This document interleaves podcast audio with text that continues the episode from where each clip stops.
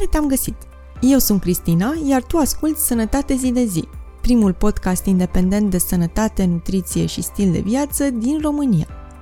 În episodul de azi vorbesc cu Irina Mateieș. Irina este medic primar de medicină de familie și nutriționistă dieteticiană licențiată, specializată în nutriție oncologică.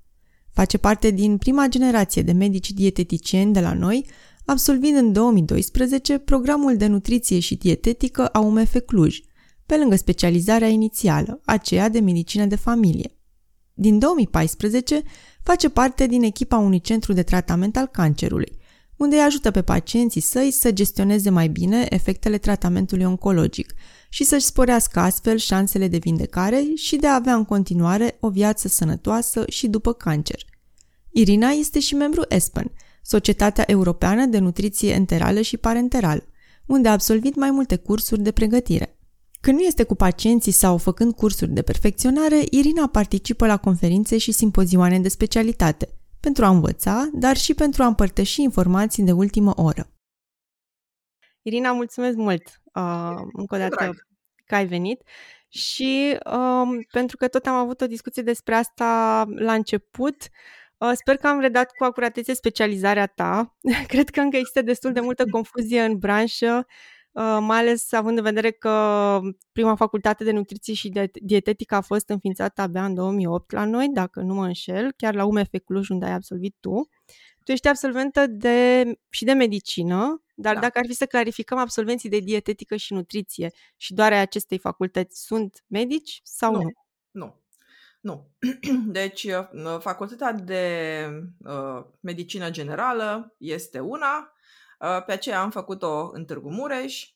Uh, eu personal, ulterior, am făcut rezidenția de medicină de familie, pentru că începând tot cu generația mea, Uh, nu, a, nu a mai existat uh, noțiunea de medic generalist, nu mai există, deci uh, medicii, să zic așa, dacă mai sunt medici generaliști, sunt uh, din generații cel puțin cu un an mai în vârstă decât mine. Adică atunci când am terminat facultatea de medicină, a trebuit neapărat să fac rezidențiatul pentru că altfel nu aș fi avut drept de parafă și nu aș fi putut să practic. Ulterior, în cadrul universităților de medicină și farmacie uh, s-au deschis facultăți de nutriție și dietetică, dar sunt facultăți separate, așa cum este și uh, cea de fizioterapie, de exemplu. Deci, uh, dieteticianul nu este medic.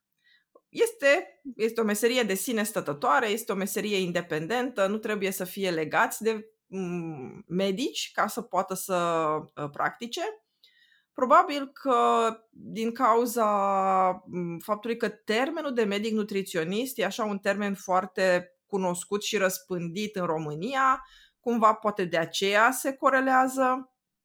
Termenul de medic nutriționist în România se aplică uh, medicilor de diabet, cumva e așa un uh, o metodă de a spune, pentru că specialitatea se cheamă diabet și bol de nutriție și de acolo a apărut denumirea de medic nutriționist. Dar nu există o specialitate la medicină, la facultatea de medicină, nu există o ramură de rezidențiat care să se cheme mm, în vreun fel care să rezulte să scrie pe hârtie că tu ești medic nutriționist. Bun. Iar sigur că dintre medicii de uh, diabet și nutriție sunt și medici care au devenit chiar foarte interesați de partea de nutriție și au uh, um, început să uh, lucreze mult în zona respectivă, dar altfel uh, dieteticienii sunt cei care în restul Europei și în Statele Unite se ocupă de problemele legate de nutriție.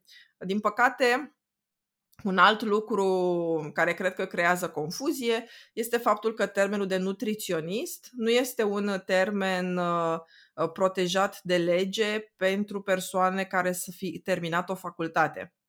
Uh, termenul de nutriționist este un termen care poate să fie folosit de oricine cu orice fel de curs, de 3 săptămâni, o lună, 5 minute. da? Deci, um, prin urmare, termenul cel mai popular este termenul care, din punct de vedere legal, poate să fie folosit de persoane care nu au absolvit o facultate. Termenul de dietetician este cel care prin lege este protejat pentru persoanele care au făcut facultatea de nutriție și dietetică, iar începând de anul trecut, era să spun anul acesta, dar deja suntem în 2023, începând de anul trecut, s-a, s-a instituit uh, examen uh, național pentru a ajunge să existe și în România ceea ce în străinătate se numește dieteticieni uh, înregistrați, de la Registered Dietitians, să fie înregistrați în Colegiul Național al Dieteticienilor. Și asta presupune că persoanele respective au făcut facultatea, um, au făcut masterul sau, tocmai pentru că facultatea există uh, de prin 2008, uh, dar încă lucrurile erau foarte tulbure atunci, uh, s-a acceptat ca pentru primele câteva tranșe de examen național, dacă sunt oameni care au făcut pe vremea când încă nu existau mastere, să se accepte numărul de 1000 de ore de practică, chiar dacă persoanele respective nu au făcut masterul.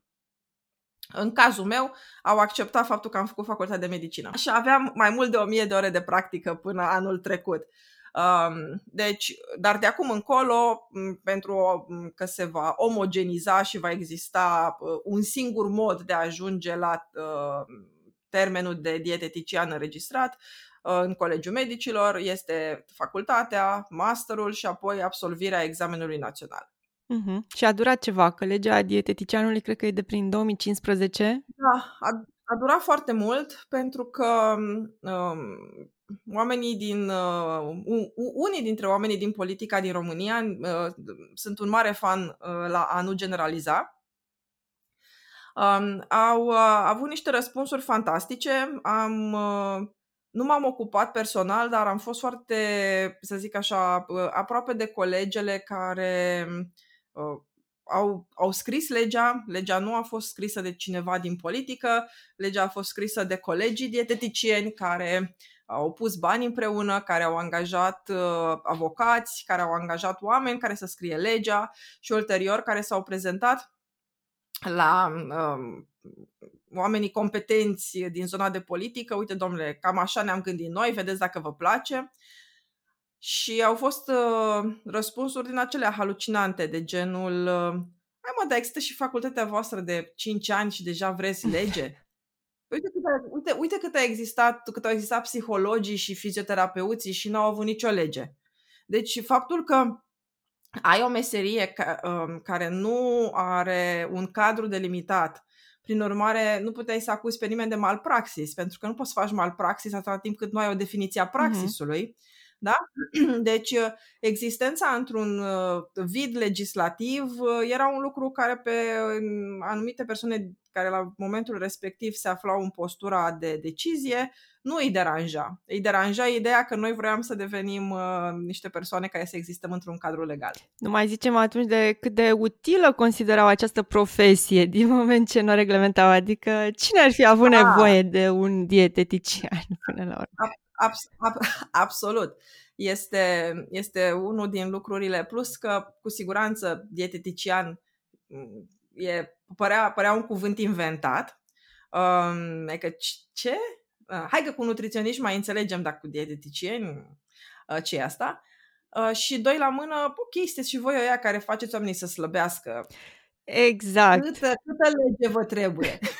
Exact, da. Nutriționiștii și dieteticienii au fost mult timp asociați cu curele de slăbire, cu fitness-ul, în niciun caz cu vreun tratament medical mai, mai serios.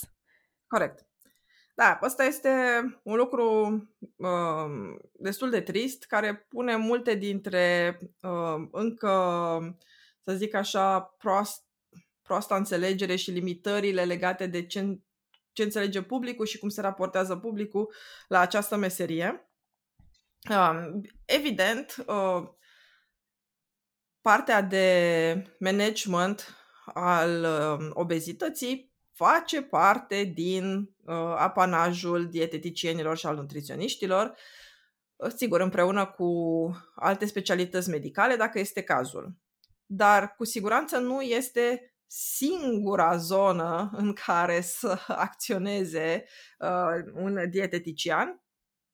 Um, plus că destul de multe lucruri s-au schimbat și în zona aceasta, deci ceea ce, ceea ce um, încă este în, uh, să zic așa, uh, imaginarul colectiv despre uh, ce facem pentru obezitate și acolo s-au schimbat foarte multe lucruri, tocmai pentru că um, există deja câteva decenii bune de um, încercări de a aplica lucruri care nu funcționau și, și atunci cumva modul de, de, de a ne gândi la, la partea asta legată de obezitate s-a schimbat. Dar eu nu mă ocup de asta. De foarte multe ori când mă întâlnesc cu persoane care îmi spun a, e din aia care slăbesc oamenii, zic, băi, nu, eu mă chinui să îngraș. Și asta uh, poate fi o problemă. Este... Cunosc oameni care se chinuie să se îngrașe în momentul ăsta și nu reușesc să pună pe ei niciun gram. Da, um, evident, um, așa cum ai spus și tu în introducere, eu mă ocup de nutriția pacientului oncologic. Și um, lucrul ăsta creează multe probleme pentru faptul că nu prea se înțelege cu ce se mănâncă ea, ce este ea nutriția oncologică. Exact, asta era a doua întrebare. Da. Uh, care e specificul Bun. ei? Uh, cu siguranță putem să ne gândim uh, în, în relație. De, nutriția oncologică are legătură, evident, cu pacienții diagnosticați cu cancer nutriția oncologică nu se referă la prevenție. Prevenția o aplicăm unei persoane sănătoase. Da? Deci, eu nu mă ocup cu prevenția apariției cancerului, eu mă ocup cu problemele de alimentație ale persoanelor care deja au fost diagnosticate cu cancer și urmează să treacă prin tratament. Și, bineînțeles, uh, eu mă ocup mai puțin de asta, dar tot în cadrul nutriției oncologice uh, intră și uh, sfaturile alimentare de după terminarea tratamentului. Și una din ideile care mi se par cele mai, mm, nu știu, nepopularizate și care poate ar ajuta foarte mult la um, clarificarea situației astea, este faptul că nu se înțeleg scopurile pentru care uh-huh. mâncăm în diferite etape. Evident, atunci când sunt sănătos, bineînțeles că mănânc și ca să-mi facă plăcere, um, dar pe lângă lucrul acesta, alimentația este unul din factorii care mă vor putea ajuta să îmi păstrez starea de sănătate.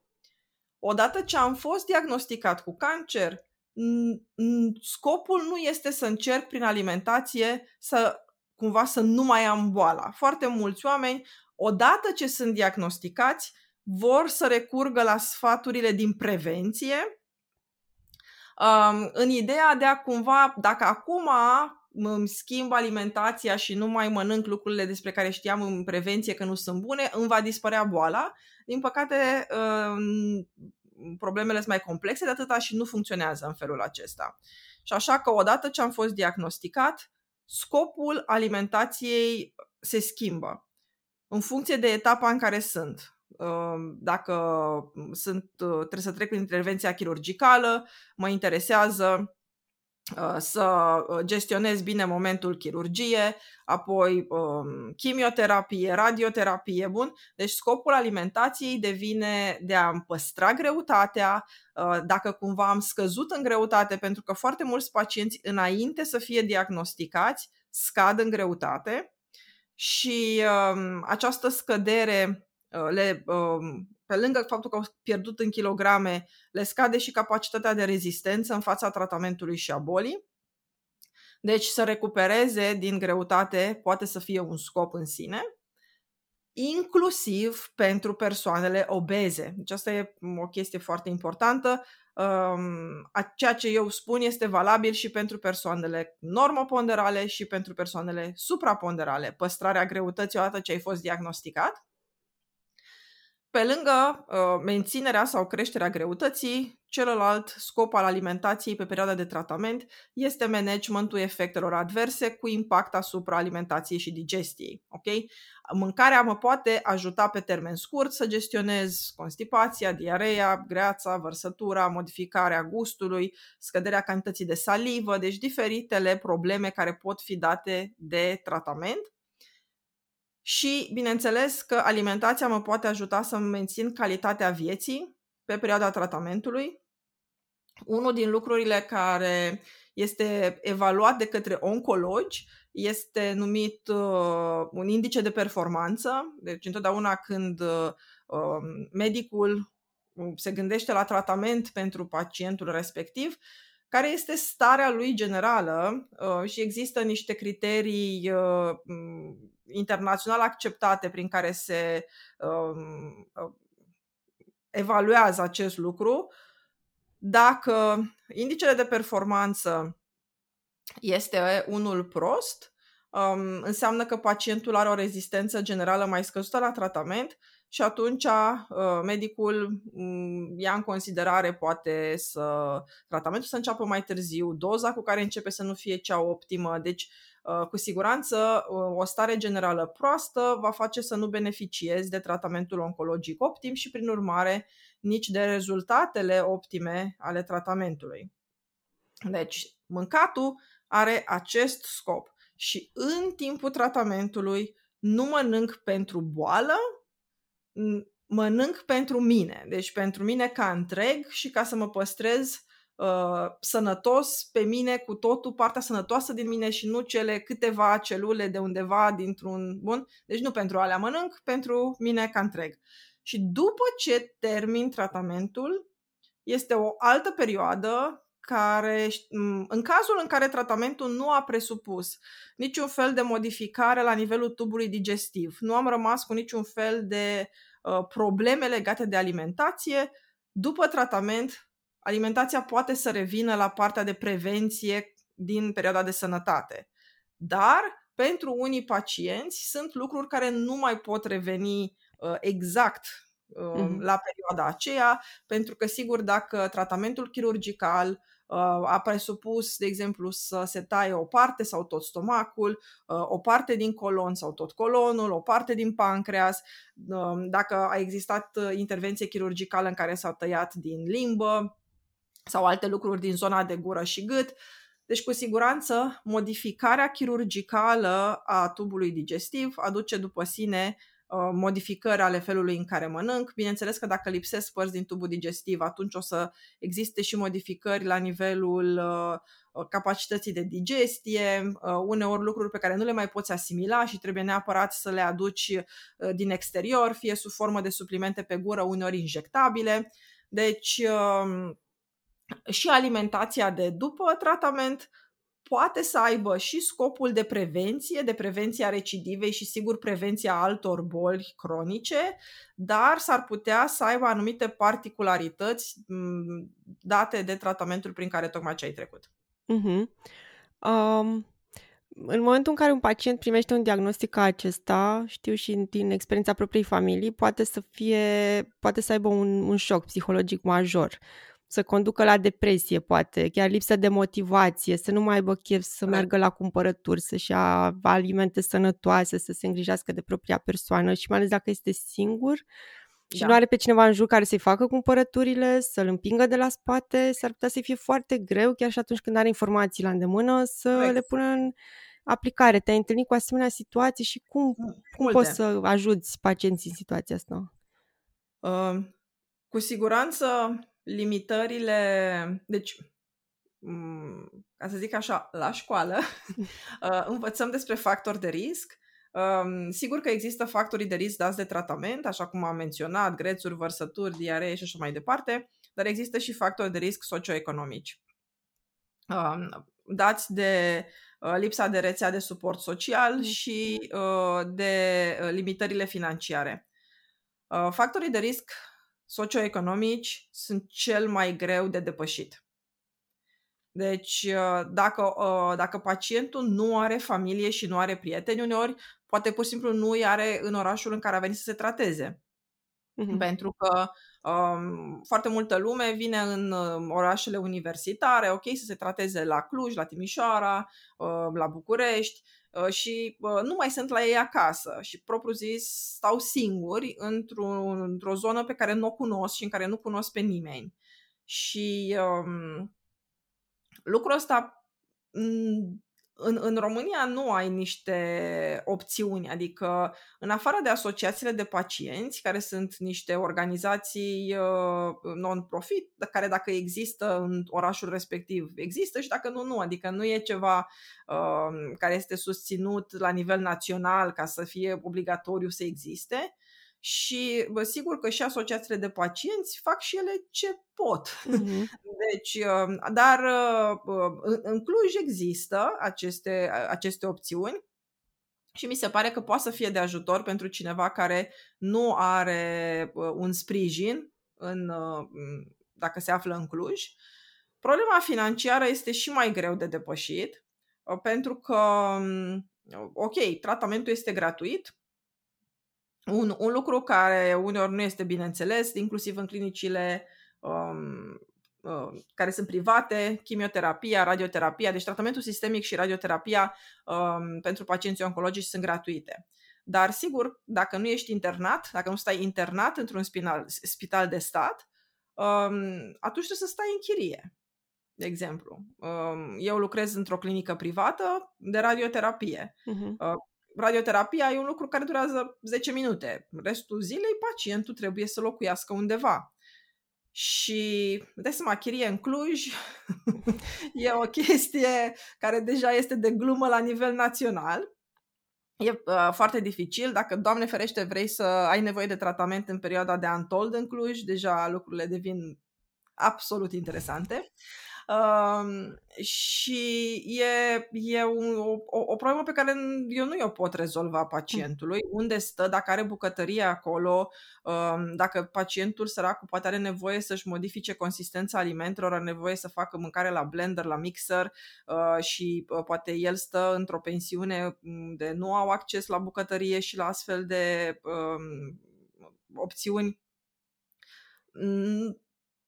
pur și simplu este o limitare care va exista și pe care nu o poți depăși.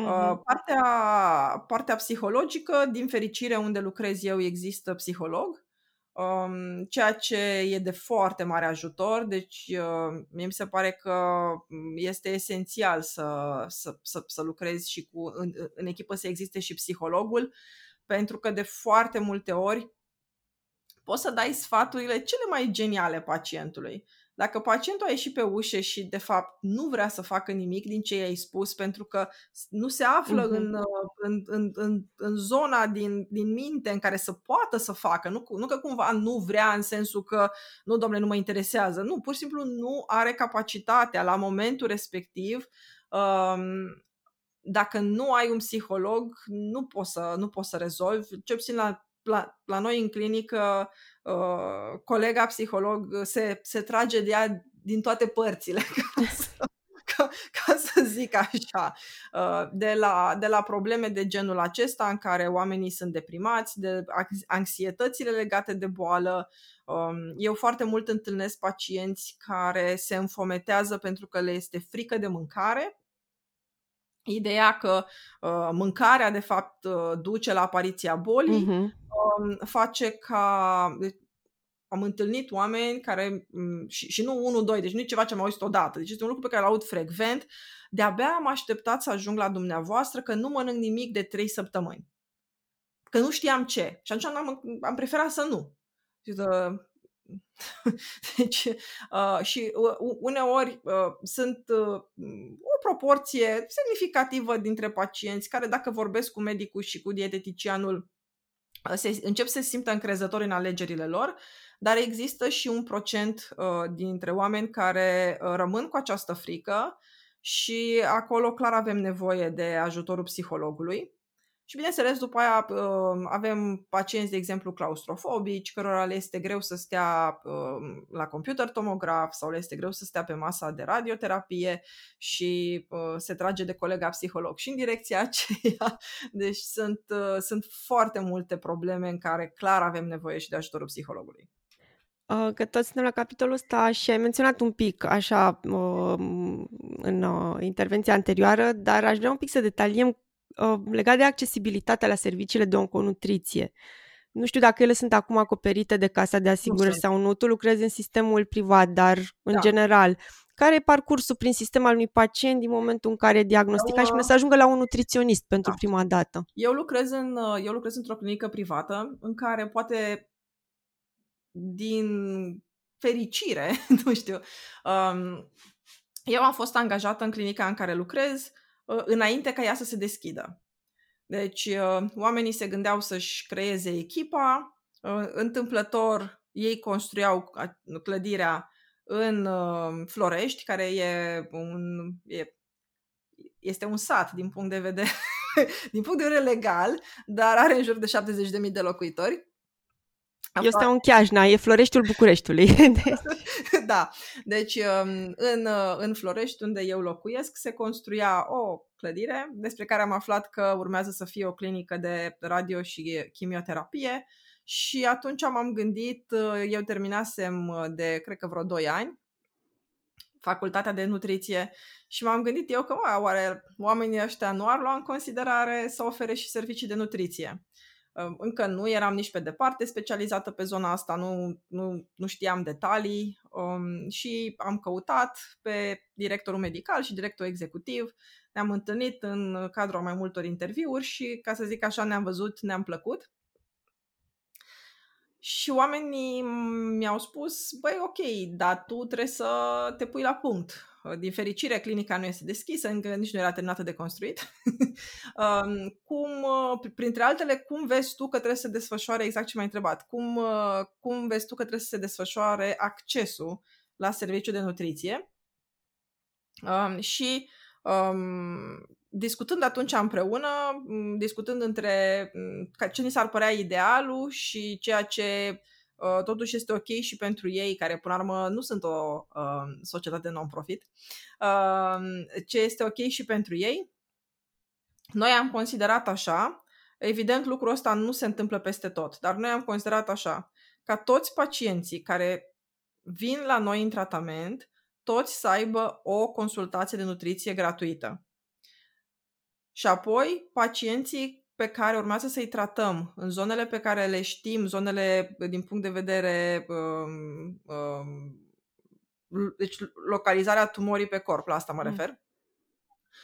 Um, toți pacienții pe care îi știm că îi vom trata într-o zonă din aceasta dificilă, gură, gât, esofag, stomac, um, aceștia să aibă o consultație de nutriție gratuită săptămânal Uh, care, după ce, ne-am, după ce am început să lucrăm, uh, consultația oferită prietenos gratuit a devenit o consultație obligatorie pentru că ne-am dat seama de utilitate în sensul în care acești pacienți dezvoltă probleme um, uneori nu vin să le spună la timp și dacă, nu chem, dacă nu sunt obligați să vină săptămânal, uh, poți să constați că au slăbit foarte mult și uh, e mai, nu prea poți să recuperezi în timpul tratamentului.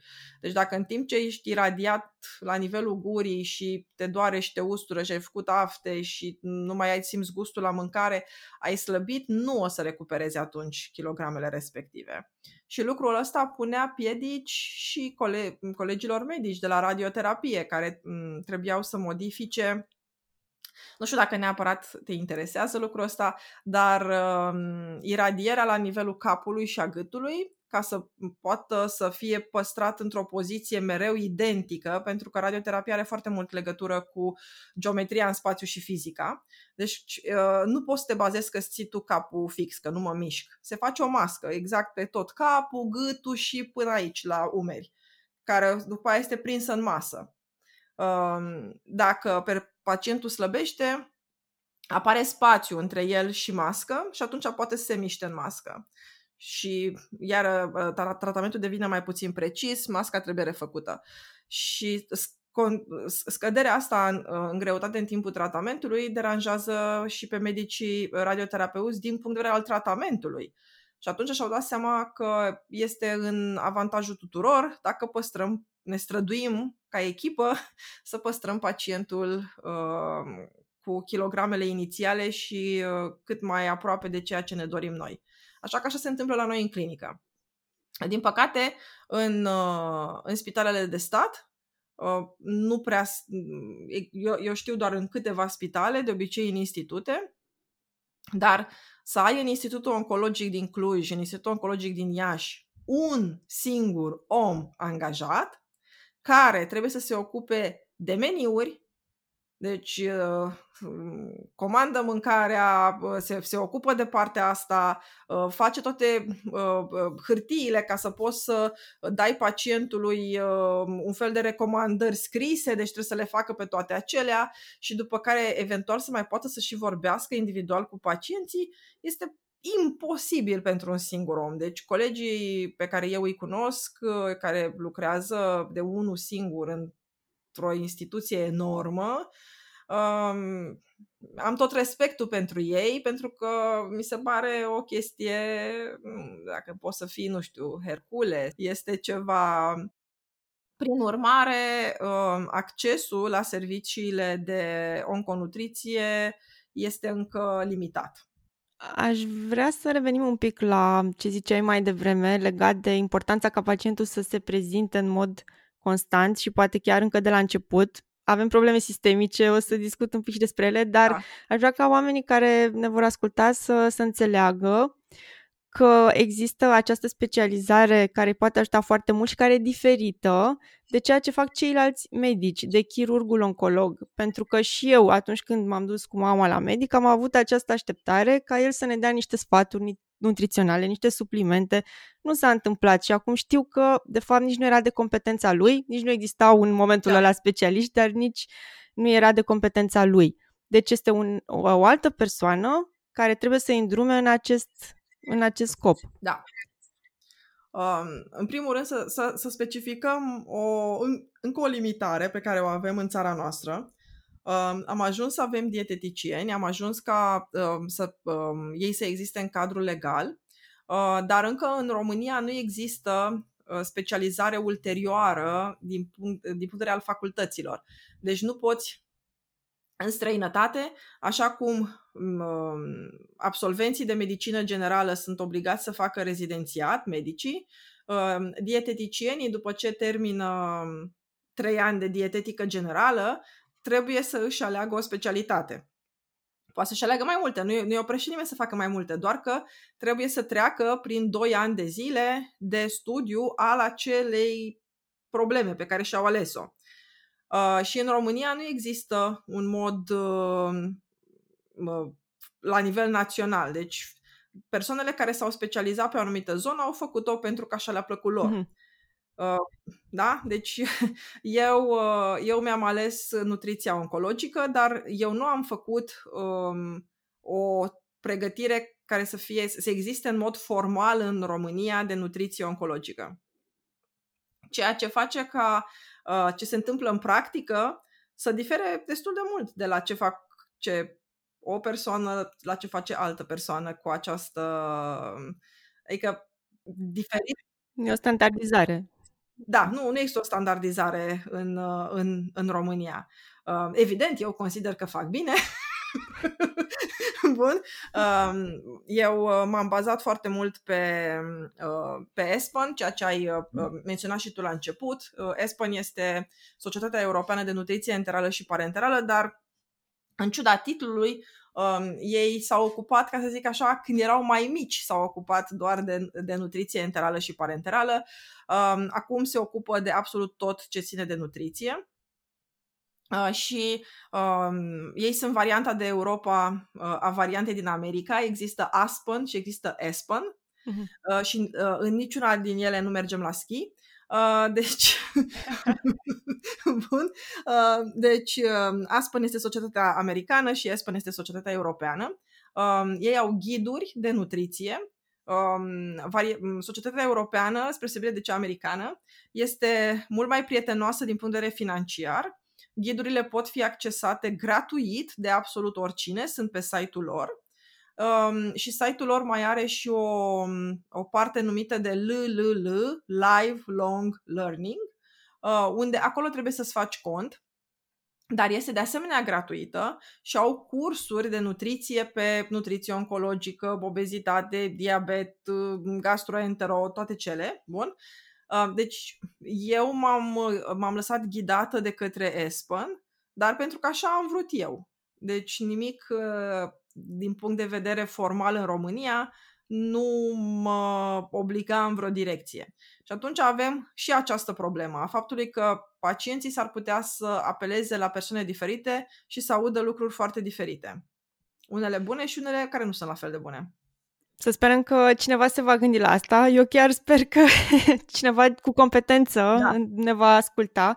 Eu să știi că da. mi-am petrecut ultimele zile studiind uh, Planul Național de combaterea cancerului, da. care a fost publicat și lansat da. cu mare fast anul trecut. Din păcate, încă nu avem normele metodologice mm. pentru el. Sper că vor urma cândva anul ăsta. Da, aici iar, iar apare o problemă, pentru că oamenii care se vor ocupa de lucrul ăsta sunt în mare parte oameni care nu fac asta ca meserie. Da? Deci, uh, și aici iar avem niște limitări.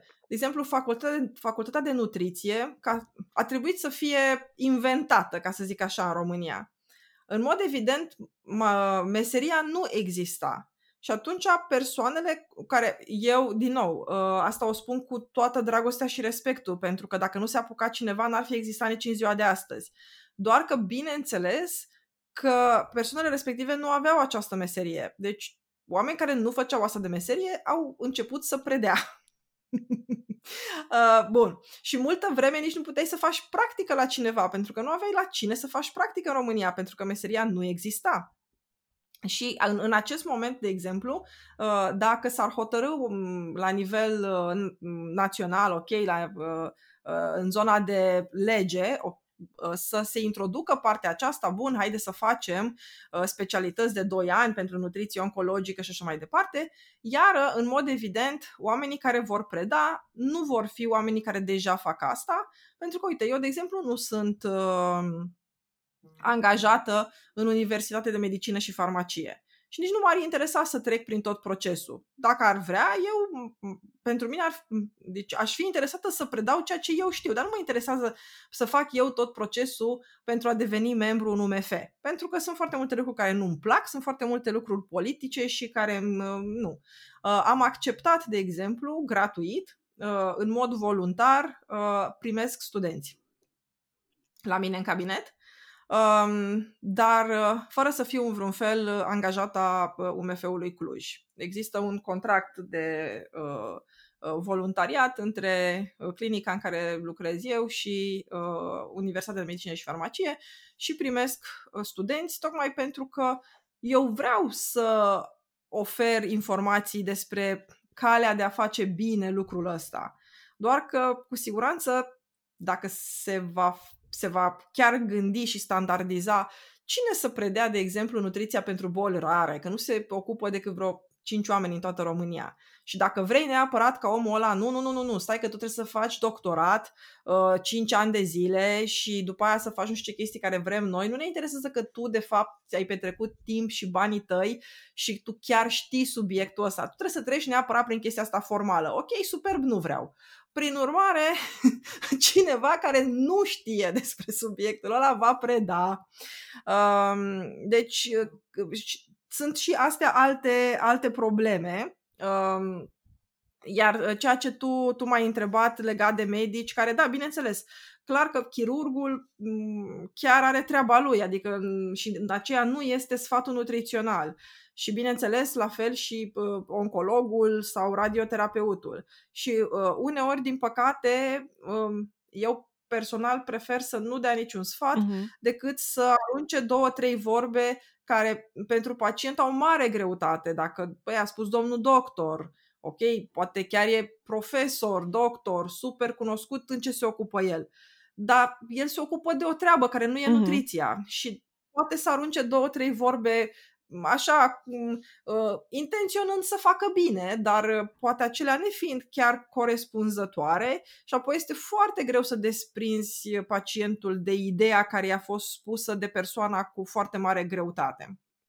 Sau cum mi s-a spus mamei mele la un moment dat, uh, că nutriția nu are absolut nicio legătură când chiar a fost întrebat medicul ei curant dacă ar trebui să facă orice fel de modificare, de schimbare, i s-a spus nu, continuați la fel ca până acum, că nu are nicio legătură. în condițiile în care ea făcea chimioterapie. Adică. Dar, uh, da, sper că totuși încet, dar sigur se vor schimba un pic lucrurile. Um, da. Să revenim un pic la pacienți, aș vrea să un pic să, um, să vorbim și de unele greșeli care ar putea apărea, sunt sigură că vin la tine pacienți cu tot felul de idei legate de tratamente minune, de mituri, de lucruri aflate pe net care circulă, dieta care a vindecat pe X sau pe Y și auzi da. că după aceea jumătate din pacienți s-au luat după ce au văzut la televizor.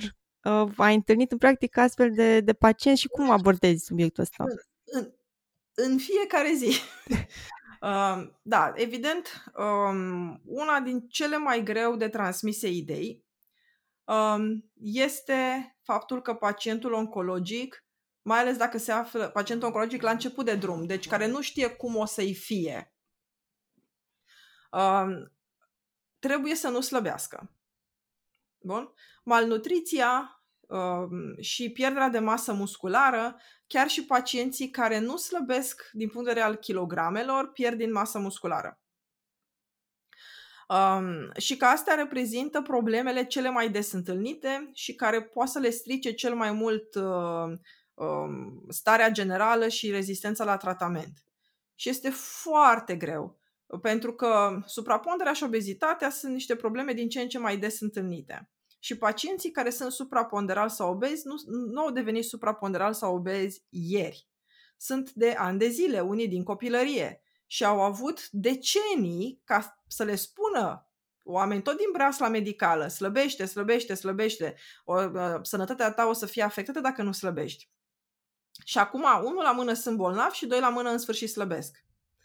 Și corelează lucrurile astea două, ok, dacă voi slăbi, voi deveni mai sănătos și se întâlnesc cu mine care le spun, hai, haide să vedem, să facem tot ce putem ca să nu slăbiți. Mm.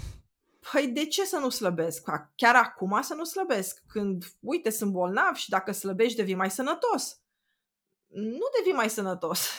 Uh, nu orice formă de scădere în greutate reprezintă o metodă către a ajunge uh, mai sănătos. Bun, deci poți să, uh, inclusiv dacă nu ai nicio boală, poți să, poți să slăbești în așa mod încât treaba să nu fie bună pentru tine, dar cu atât mai mult în context de diagnostic de cancer și de scădere în, în greutate involuntară, deci nu faci nimic și tu slăbești, lucrul ăsta nu îți aduce beneficii și vrem să lucrăm împotriva lui.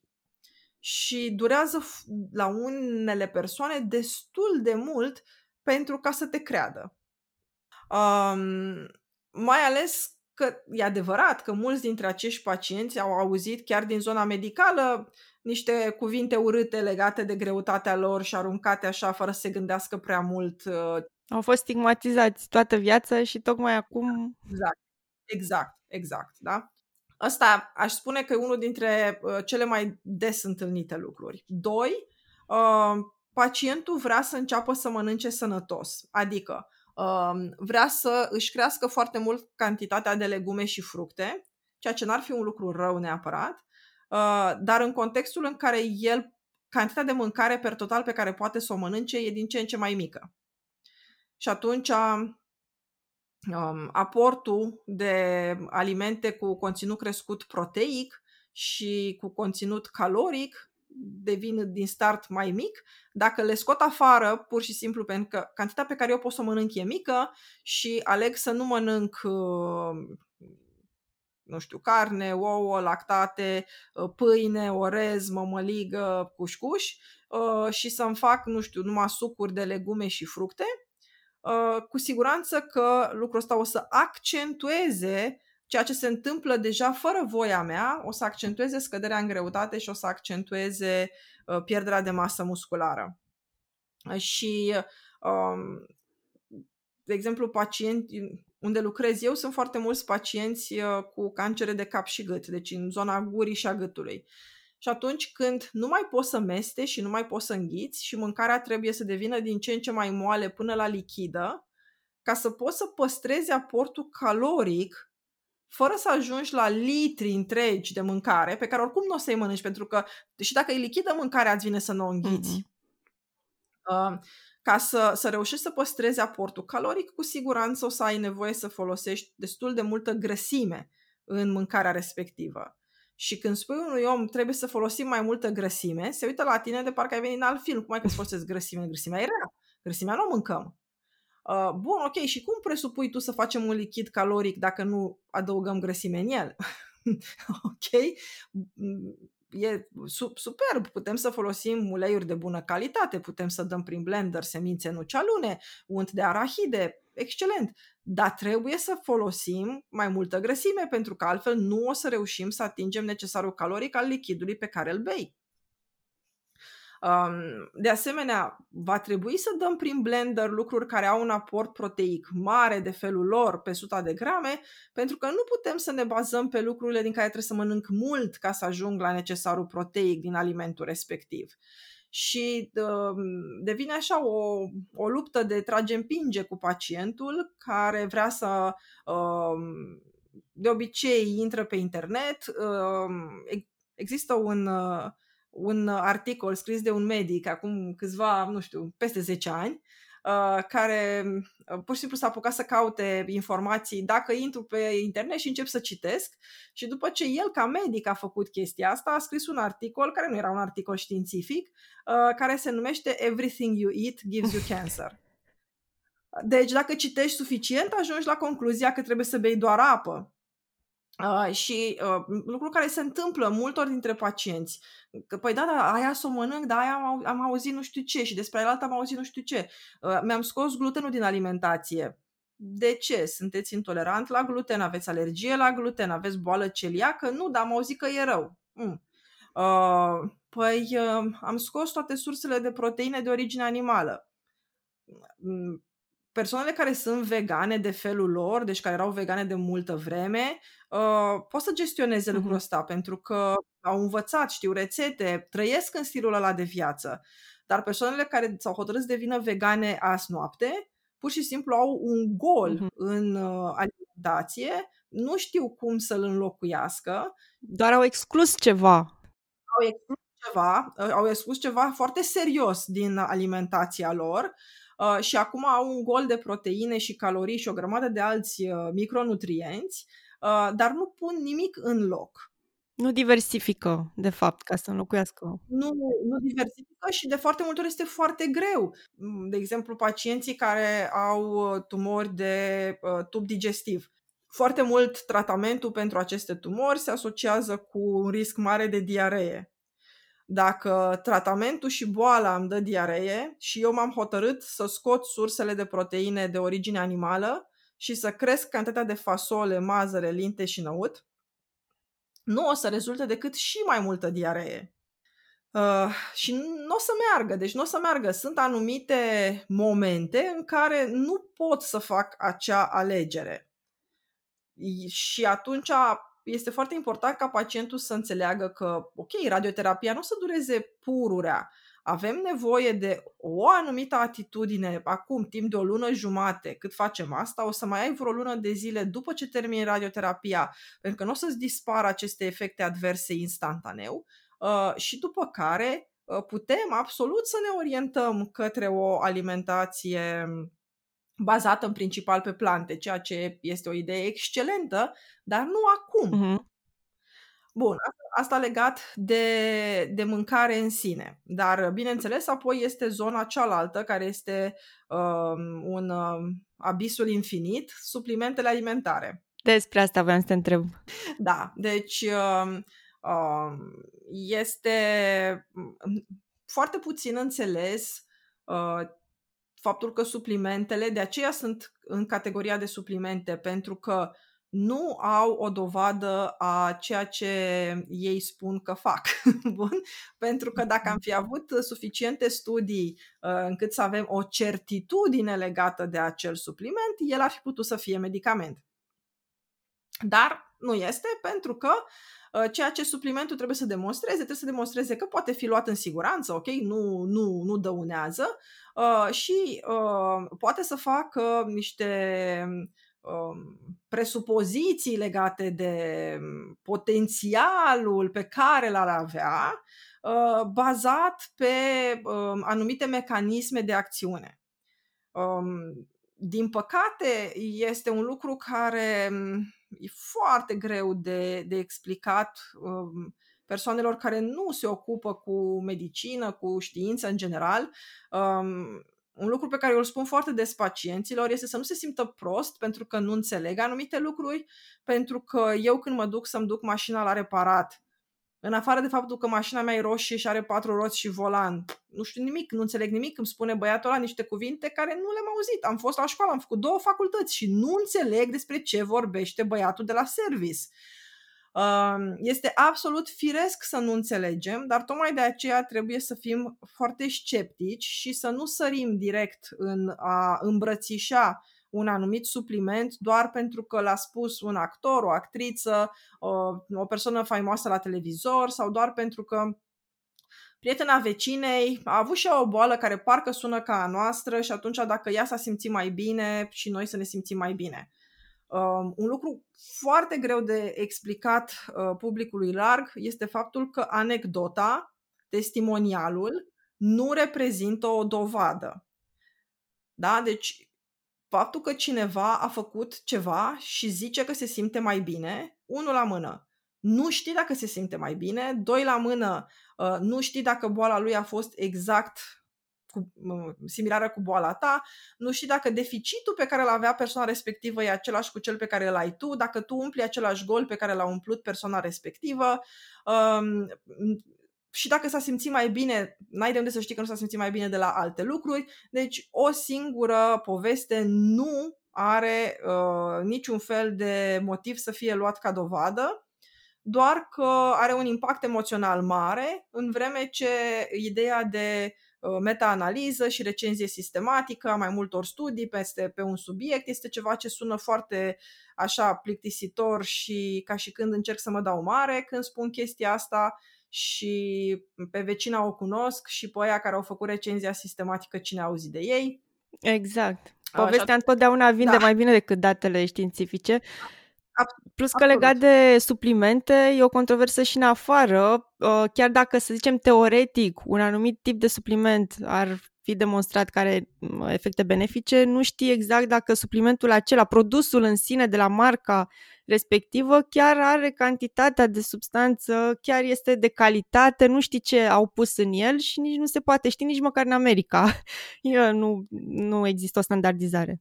Nu, în, în, în Statele Unite există o firmă privată care se cheamă Consumer Lab de la laboratorul consumatorului uh, și oamenii respectiv fac bani din faptul că vând abonamente uh, și oamenii care cumpără abonament la ei le citesc, uh, propriu-zis, recenziile lor lunare și ei iau produsele de pe piață și le uit, da, dar nu numai suplimente alimentare. Uh, au avut, de exemplu, recenzie despre somon am cumpărat somon de la Lidl, Mega, Carrefour și așa și am, ne-am, am, ne-am uitat să vedem care este conținutul de omega-3.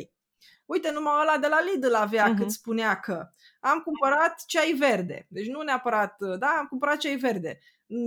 Uite, aceste uh, produse chiar conțineau ceai verde și celelalte mai aveau și alte lucruri.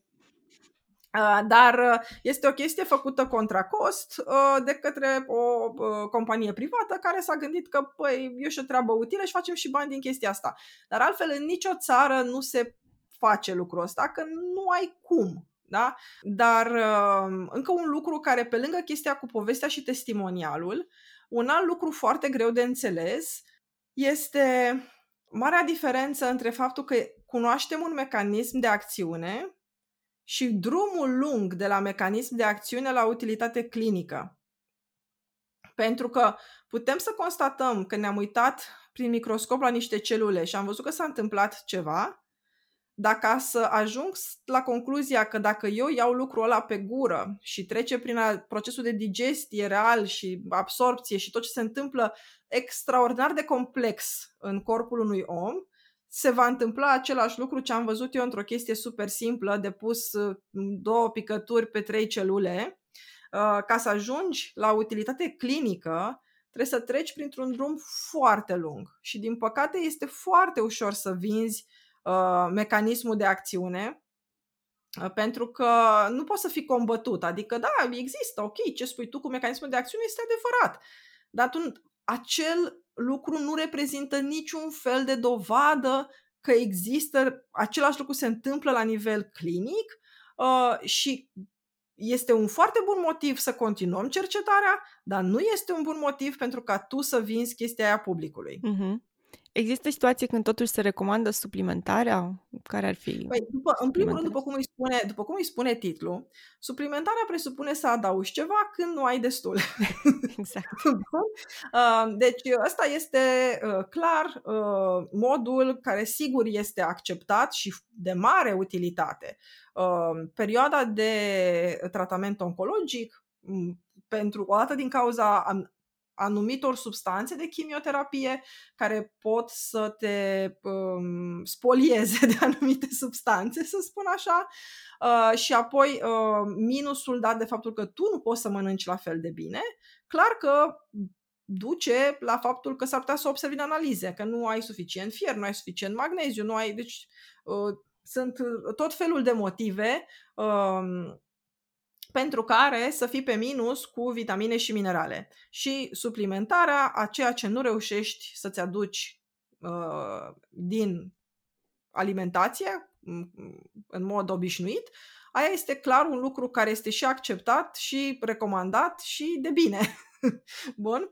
Uh, o să te mire să vezi că și în zona asta apar tot felul de uh, probleme pentru că există câteva vitamine, mă rog, una în principal, despre care toată lumea are impresia că e un fel de bau-bau și anume vitamina B12. Deci nu știu ce a făcut-o pe ea să fie așa de uh, înfricoșătoare, nu știu cum s-a ajuns la chestia asta, dar toată lumea are impresia că vitamina B12 cumva contribuie la apariția cancerului. Dacă ai un deficit de vitamina B12 și iei vitamina B12, nu se întâmplă nimic particular decât că o să fii la o valoare normală de B12. Um, bineînțeles, să suplimentezi în contextul în care nu-ți trebuie, poate să nu fie bine, dar asta este valabil pentru aproape orice vitamine și minerale. Să am o valoare normală și un aport normal și să iau peste normal, Uh, mai ales dacă insist să fac lucrul ăsta într-o perioadă mai lungă, s-ar putea să am și uh, efecte negative de la supraconsum.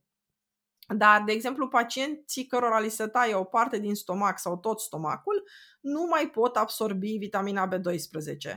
Ea este absorbită după ce se um, este absorbită la nivelul intestinului subțire, dar trebuie să se cupleze cu o moleculă care e secretată de stomac, numită factor intrinsec, ca la Lego. Uh-huh. Trebuie să se combine B12 cu, cu asta și numai în varianta asta de două bucăți băgate una între alta este recunoscută și absorbită în intestin. Dacă nu mai există stomacul, nu, nici cum nu se va mai putea întâmpla absorpția pentru că nu mai există cealaltă piesă de Lego. Și atunci pacienții respectiv trebuie să-și facă injectabil vitamina B12 și este un lucru pe care este greu să-i convingi.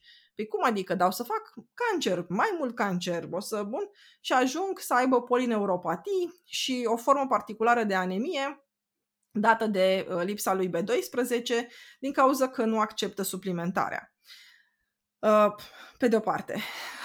Pe de altă parte, uh, există o foarte mare înclinație către a suplimenta cu lucruri care de felul nostru nu ne trebuie. Da? Deci vreau să iau clorofilă. Ok, dar unul la mână nu suntem plante.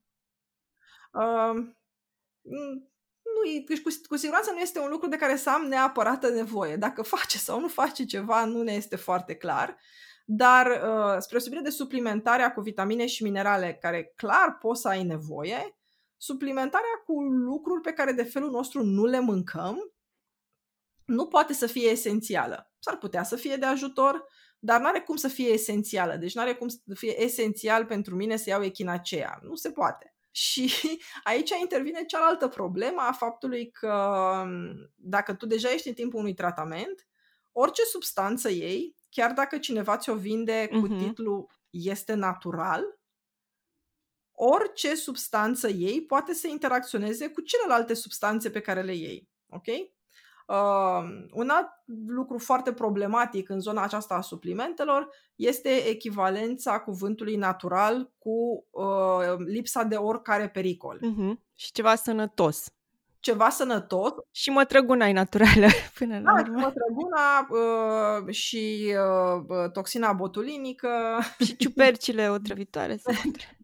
beladona și putem să continuăm, da? Dar uh, cumva um, această um, etichetă de natural atrage după sine impresia că sigur, unul la mână nu dăunează în niciun fel și doi la mână dacă, dacă un tratament ar putea să fie natural, atunci el ar fi cu siguranță mai bun decât ceea ce facem acum.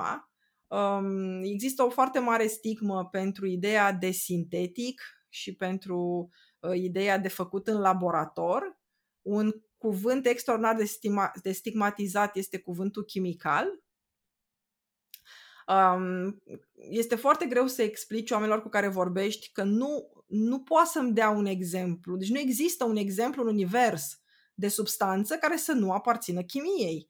Nu pot să vrea să iau o substanță care să nu fie chimicală pentru că va aparține chimiei. Bun? După care, dacă insiști, o să ajungă într-un final omul să spună bine, ok, înțeleg eu că aparține chimiei, dar eu vreau să nu fie făcut în laborator inclusiv dacă faci extracție, deci ca să, ca să ajungi la o standardizare, toată medicina a pornit din extracția din plante. Bine, to- to- toată medicina a pornit în mod foarte haios din faptul că oamenii vreau să coloreze haine, care au fost primele substanțe uh, extrase și căutate, lucrurile care puteau să coloreze. Ce să spun, omenirea a avut priorități, ca să spun. Așa. Bun. Uh, extracția este cea care ne-a adus un pas mai aproape de a putea standardiza ceva, pentru că, ok, s-a observat că uh, anumite lucruri din salcie, dacă le consumai, scădeau durerile, pentru că, de fapt, exista aspirina în, sal- în, în salcie. Uh, dar când am reușit să o standardizăm și să știu că dacă iau atâtea grame, alea sunt ceea ce o să mă ajute și să-mi dau seama că cum să nu iau prea mult, nici prea puțin, dar nici prea mult și într-un final am ajuns la concluzia cum pot să fac substanța aia fără să mă mai chinui cu procesul de extracție. Deci eu cred că toată lumea e bucuroasă că știm cum să facem insulina și că nu mai trebuie să trecem prin procesul de uh, luat de la animale care uh, făcea ca uh, insulina să fie ceva extraordinar de, de greu de făcut, uh, extraordinar de uh, greu de distribuit la nivel de planetă, uh, până când s-a descoperit clonarea și am putut să clonăm molecula de, de insulină. Um, ok? E, din, din nou, cumva pentru că știm că și noi o avem, pare naturală, uh-huh. dar procesul prin care o obținem acum cu siguranță nu este ceea ce am numit natural. Um, deci sunt foarte multe lucruri care țin de marketing și care țin de reclamă, care prind foarte bine povestea personală, um, apelul la aceste uh, erori de logică, de fapt, uh, cuvintele natural, chimical, inducerea de emoții față de niște cuvinte și astfel să convingem oamenii într-o anumită direcție fără să le oferim argumentele corecte. Uh-huh. Clar e nevoie de discernământ și de asta e nevoie să meargă să vadă un specialist și să nu ia, să nu facă nimic după ureche, cum ar veni. Da, și eu, eu sunt absolut de acord că poți să te duci să vezi un specialist și, și acela să fie prost. Fabulos de prost. Și poate să fie și uh, o persoană neplăcută. Te-ai dus la persoana aia, nu ți-a spus, nu ți-a explicat, ai plecat de acolo și nu ai mhm. încredere uh-huh. în ce ți-a spus. Este un lucru care se întâmplă. Dar soluția nu este să mă duc la vraci, tura 2. Soluția este să mă duc la încă un specialist. Mm-hmm. Pot să mă duc la 2, pot să mă duc la 3. Uh, există oameni uh, neplăcuți, dar nu toți. Bun? Deci este ok să nu te oprești la primul, dar încearcă 2, 3, 4, dacă vrei, dintre cei care chiar cu aia se ocupă nu renunța pentru că ai, ai avut o experiență neplăcută, nu renunța și nu te du la cineva care de fapt cu siguranță, chiar dacă îți vorbește frumos, nu are calificarea necesară să știe de ceea ce tu ai nevoie. Mm-hmm. Exact. În România cred că nu avem cultura aceasta de a căuta o a doua opinie în niciun domeniu medical. Oamenii au încredere orbească în primul specialist pe care îl văd și... Uneori, uneori n-au. Eu vorbesc cu foarte mulți oameni care se simt foarte nemulțumiți de unde se duc și nu schimbă. Ceea ce e chiar mai trist decât să ai încredere orbească. exact. Știi? Cred că ține de cultura noastră, cultura da, nației. Da, este o, este o chestie uh, complicată. Um, există foarte multe uh, lucruri neplăcute care vin din zona practicienilor. Cu siguranță în România, în cultura medicilor, nu era să încurajeze o a doua opinie cu siguranță uh, pacienții știu, chiar dacă nu li s-a întâmplat lor, că li s-au întâmplat unor prieteni de lor, dacă medicul a auzit că s-au dus la altcineva după aia să se supere, să nu mai vrea să-i trateze, să vorbească urât cu ei. Uh, dar ăsta este un lucru uh, care nu trebuie să ducă la a renunța la propriile mele drepturi, ci la a-l informa pe domnul doctor că totuși suntem în 2023 um, și că dacă respectivul domn doctor nu vrea să se actualizeze cu timpurile, este ok, timpurile îl vor lăsa în urmă. Și apropo de actualizare, uh, pentru că tu ești foarte activă și în zona asta de conferințe și simpozioane și am văzut că mai și postezi pentru oamenii care nu au neapărat acces la, la această lume așa hermetică. um, poți să ne spui câteva, să ne dai câteva idei despre um, ultimele, nu știu, ceva ce ți-a atras atenția în mod deosebit și care ar putea fi interesant și pentru un public mai larg să știe niște idei mai, mai inovatoare, niște tratamente mai inovatoare sau care sunt problemele care se pun la nivel mai macro uh-huh. în ziua de azi. Uh, în primul rând să știi că am rămas mirată de nivelul foarte mare de interes al celor care mă urmăresc pe Facebook, pe Instagram, uh, față de mersul meu la conferințe. Prima dată când am postat a fost așa, nu știu, cred că mm, nu aveam idei despre ce să scriu în ziua aia.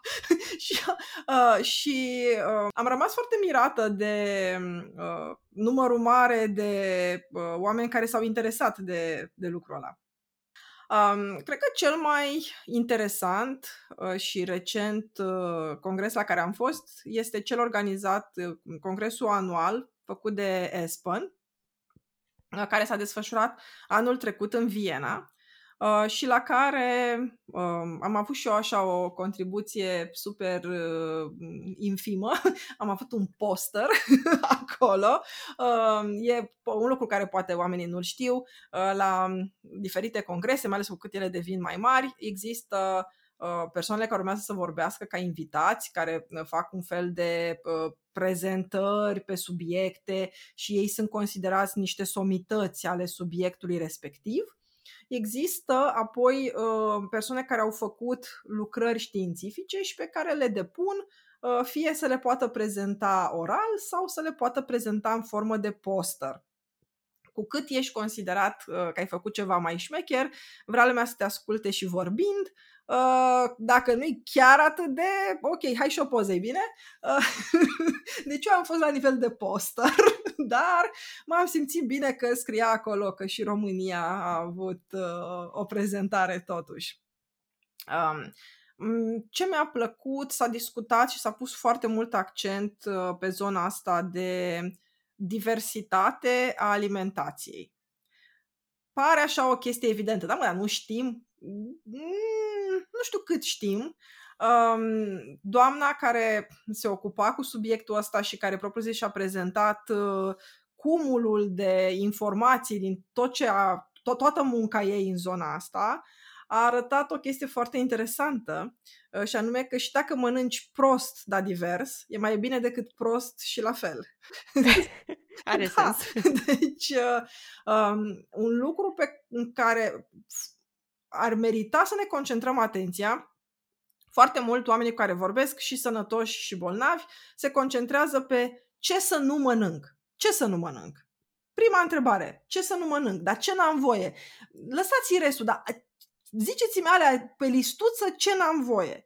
Și ceea ce observăm este că dacă nu avem motive serioase să excludem ceva, beneficiul vine mult mai mult din a introduce decât din a scoate. Mai mult decât uh, prezența, nu știu, faptul că mănânc sau nu mănânc carne, este lipsa de suficiente legume și fructe. Deci ideea nu e să scot, deci nu Mhm. trebuie să mă strădui în a scoate carnea. Străduie-te în a adăuga mai multe legume și fructe. Nu te strădui. Și nu va mai fi loc. de Exact. O să, multă o să, carne. o să, încerci, o, o să încep să, să scazi din anumite lucruri că nu o să încapă, da? Uh, nu, nu ai de ce să scoți pâinea, dar este absolut ok să diversifici sursele de carbohidrați, să fie din cereale integrale, să conțină cât mai mulți nutrienți. Dar dacă nu te deranjează în vreun fel, nu nu ai de ce să o scoți. Să scoți produsele cu gluten, cu siguranță, dacă nu ai nevoie să faci asta, numai o să-ți uh, micșoreze capacitatea de diversitate în farfurie.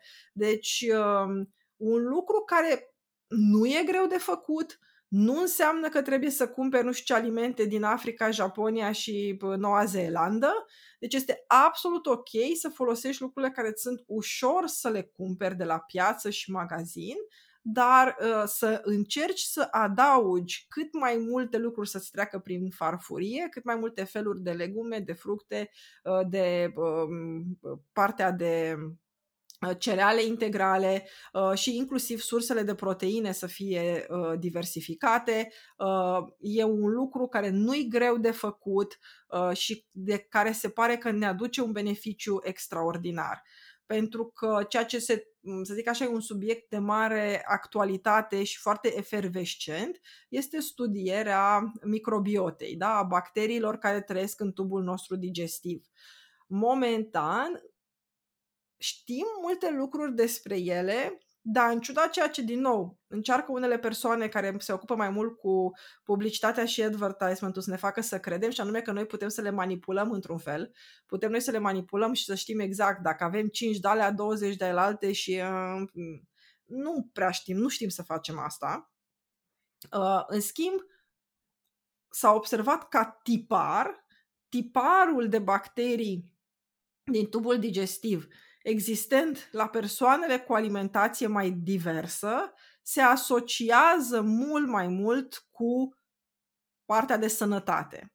Uh, întotdeauna tind să folosesc lucruri de asociază și corelează pentru că cauzalitatea este o treabă foarte greu de dovedit. Uh, foarte mulți se aruncă în spațiu public X lucru e cauza sau dă nu știu ce, e foarte greu să ajungi să dovedești cauzalitate, mai ales când vorbim de lucruri complexe și interacțiuni complexe multifactoriale. În schimb, corelația este ceva despre care putem să vorbim cu mai multă încredere și uh, corelația între anumite uh, tipare de uh, bacterii din tubul nostru digestiv și starea de sănătate trece printr-o dietă diversificată. Am auzit uh, recent pe cineva spunând formularea Feed the gut, protect your liver și cam asta e ce trebuie să știi. Adică hrănește-ți microbiomul, protejează-ți ficatul. Uh, da, numai că, știi, uh, astea sunt lucruri despre care de fapt nu știm suficient. În schimb, uh, când mă duc la piață să-mi iau, hai că mi-am luat și ceva frunză verde, am luat uh, și uh, o legumă roșie și una galbenă, am luat și ceva fruct din ăsta mai mov, uh, e ceva ce pot să fac. Da? Mhm. Dacă mi-am făcut o anumită mâncare două, trei zile, hai să fac ceva diferit în următoarele două, trei zile. E ceva ce pot să fac. Nu mă costă mult, nu, nu, nu trebuie să uh, uh, fac calcule savante uh, și o să îmi aducă un beneficiu mai mare decât să mm, încep să aprofundez nu știu ce uh, mari studii. Irina, mulțumesc mult. Pentru mine personal a fost așa revigorant să, să aud uh, niște lucruri spuse atât de bine și până la urmă și cu, cu farmec și nu cu încrâncenare. Boala asta e foarte gravă și este, este tragică de-a dreptul pentru și schimbă viețile multor oameni într-un mod destul de tragic, dar cred că uh, e bine să avem și așa puțin, uh, puțin umor și să, să ne gândim la aspectele pozitive și la ce, ce putem face uh, bun ca să ne luptăm cu ea. Și eu, și eu consider că întotdeauna este mult mai. te ajută uh, și practic, dar și psihic, să te concentrezi pe ce putem face. Mm-hmm. Lucrurile, dar uneori, uneori se întâmplă, uneori se întâmplă lucruri uh, neplăcute în viața noastră. Uh, de, în, în foarte multe cazuri Uh, nu putem să găsim un motiv de ce ni s-a întâmplat nouă. Asta este una din uh, marile întrebări ale pacienților care sunt diagnosticați cu cancer. De ce eu? Um, și um, să găsesc răspunsul la de ce eu de foarte multe ori nu este util. Uh, în schimb, ce fac eu de acum încolo, toată ce am aflat acest diagnostic, este uh, o cale mult mai uh, utilă și care de multe ori duce către vindecare.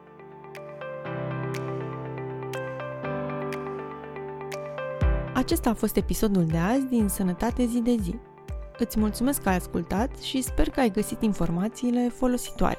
Pe Irina o găsești pe site-ul său irinamateieș.ro, pe pagina de Facebook, pe YouTube și în podcastul Irina Mateieș lucrând în nutriție. Găsești toate linkurile în descrierea episodului. Dacă ți-a plăcut acest episod, împărtășește-l cu prietenii astfel încât informațiile să ajungă la cât mai mulți oameni. Pentru a nu rata episoadele viitoare, abonează-te pe oricare din platformele de difuzare a podcastului. Tot acolo, aștept comentariile și părerile tale. Eu sunt Cristina și mă poți găsi la oricare din linkurile din descrierea podcastului. Te aștept la următorul episod. Până data viitoare, ai grijă de sănătatea ta zi de zi. Disclaimer Informațiile din acest podcast au scop educativ, de încurajarea unui stil de viață sănătos și nu înlocuiesc consultația medicală de specialitate. Pentru diagnostic și tratament medical adaptat nevoilor tale specifice, adresează-te întotdeauna unui medic avizat.